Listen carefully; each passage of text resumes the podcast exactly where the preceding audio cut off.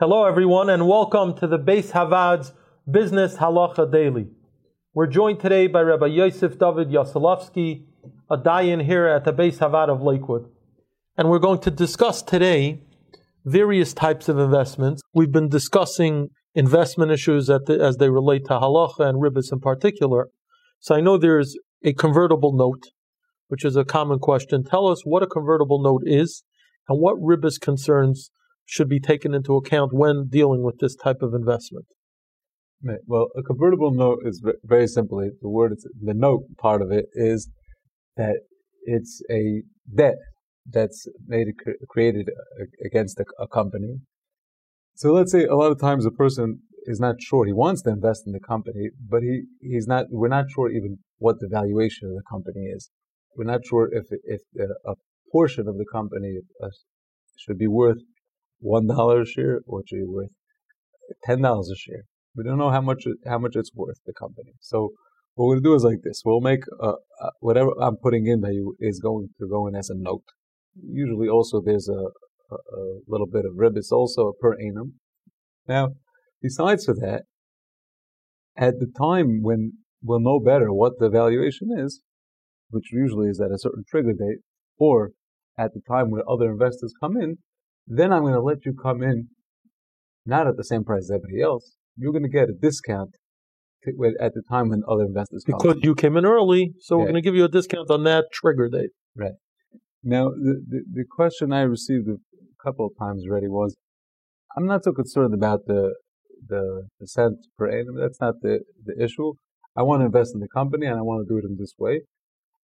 Um, is this uh, is this permissible according to halacha? This convertible note um, is is this a getting a discount because I gave you a, a halva in the first place? Is it considered ribbis or not?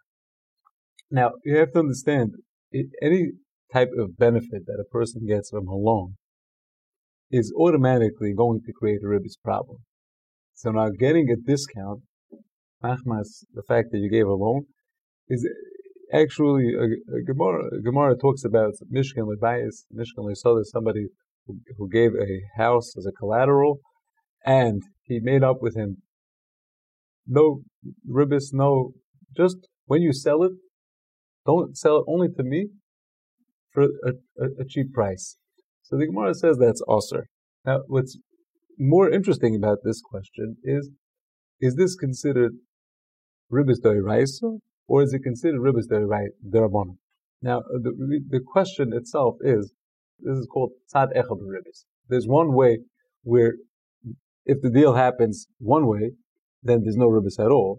But if a different thing happens, then there will be ribbis. But why, why is it considered a loan at all? Why is it not considered a bona fide investment? I'm investing my money in this startup. True, I don't know the valuation of my investment because for whatever undetermined well, reason we can't do that. Maybe it wasn't clear enough that at the time of the trigger, most of these things say that if you don't want out totally, you'll be able to get back your okay. money. So you have an out. there are different agreements also which would auto- automatically make a, a, less of a problem. Meaning, if you have a note where you keep where you don't have an out, it's not considered a note. It's not considered a debt. That's something else. It's mm-hmm. called the safe agreement, which is an agreement for, to purchase future equity, which also has ribbis the rabbanon concerned. But what's more interesting about this question is that you're going to consider it the so we're going to consider it the rabbanon.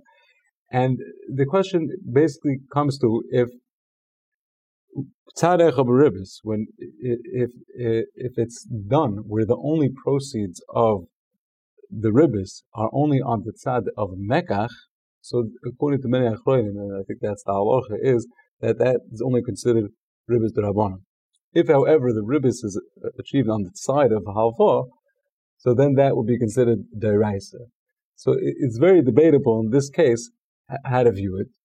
Now, I just you could also throw into the equation over here that because uh, there is no personal liability for for the note, even though I say I could ask back my money, but they can only ask back my money from the particular company that in itself might make it considered ribbis derabanan. So therefore, it's it is definitely a ribbis issue, but the, probably we're going to look at it as a ribbis derabanan, and therefore, obviously, we'd have to make a solution to make work uh, Heter Iska where the terms of Heter Iska are going to, are going to uh, if you uh, comply to the terms of the convertible note, then you won't have a shvua.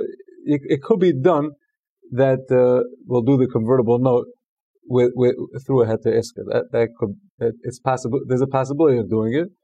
It's it's just that um, if it's not done, which which I also got this child that we already did the convertible note already, and, and now is it a question of is the of the rabbanon? They hadn't reached a trigger date yet. Yeah, so the question was that, and and it was a question of of not religious Jews. So when it's not religious Jews, a lot of times it, it, it, you could throw into the fact that it's a suffix. If it, might be mutter to lend in ribis because it's it's a, it's a mumar, but on the other hand, it's a question might be a tinok. So the, it's a suffix already. So once you, you, you take it down to to the rabbanon, so in the event that it's a suffix, we can make. If you enjoyed this video and would like to receive additional ones or to sponsor future videos, please click the link below or visit beishavaad.org.